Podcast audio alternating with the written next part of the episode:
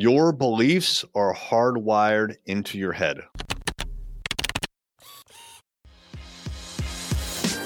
Hey there, I'm Eric Olson.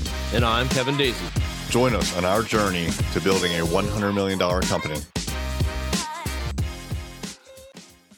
What's happening? This is Eric J. Olson. Now, I say that because this is what I'm experiencing. And I think that lots of people are experiencing this. I know that here at Array Digital in my company, we find ourselves doing things because we've done them in the past. We get into this rhythm and we have a belief system that we have to continue to do these things. And we don't question that belief system until it becomes painfully obvious that we need to.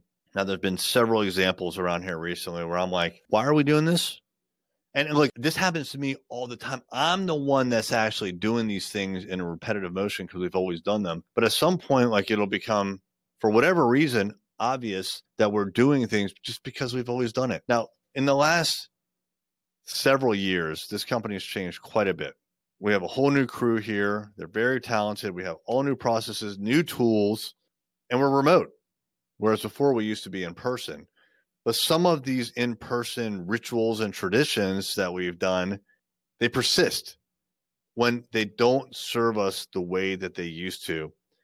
And sometimes it's painful to make the change and recognize that change is needed. But when you realize that you're doing something and there's just not a real value proposition for you spending your time, money, energy on this thing, you need to question it and potentially stop doing it. So a lot of this revolves around like company culture and sales. And like Kevin and I talked recently, and I was like, look, man, I, I don't want to take on any new projects as far as like sales projects, business development projects, unless we know very clearly why we're doing it and what we expect to get out of it. Because we got too much shit going on already. Like, I don't, I can't just keep piling stuff onto my plate and piling stuff onto my team's plate just because it's cool or we think it's neat. I don't want to do any of that stuff unless there's a strategic reason behind it and it fits in with the vision. And the vision can't be, it's cool or everyone else does this, so we should too. There has to be like a defined outcome to our activities, to the input. So if we want to do something, like let's say I wanted to spin off a third podcast, we already have two. This one the journey to $100 million. And we have a second one, which is the Managing Partners podcast, where Kevin or I will interview the managing partner of a law firm. Let's say I want to spin off a third one. Why are we doing that? Who's the audience? What do we expect to get out of it? And what's our ROI?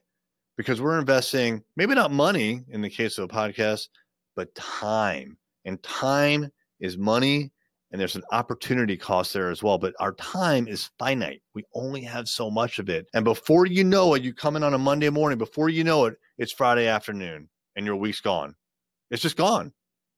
And you got to restart again on Monday. You only have so much time. And even if you're a hustler and you're working 50 hours a week, 60 hours a week, 70 hours a week on the weekends, there's only so much time. Spend it wisely. You don't have a second to spare. So be smart about what you're doing. Realize that a lot of what you're doing is because of the beliefs that are locked in your head and unlock those beliefs and discard them when they don't serve their purpose anymore. If you're going to do something, don't do it out of a false or old or outdated belief system. Do it because there's a real good reason and it fits in your strategy and it fits into your vision. We've been recording this podcast free of charge for years. Hopefully, you're getting amazing value out of it. We don't ask for much, but would you do us one favor? Would you tell just one person about this podcast? If you get any value whatsoever, all we ask, and we'd greatly appreciate it, is share the podcast with one person just like you.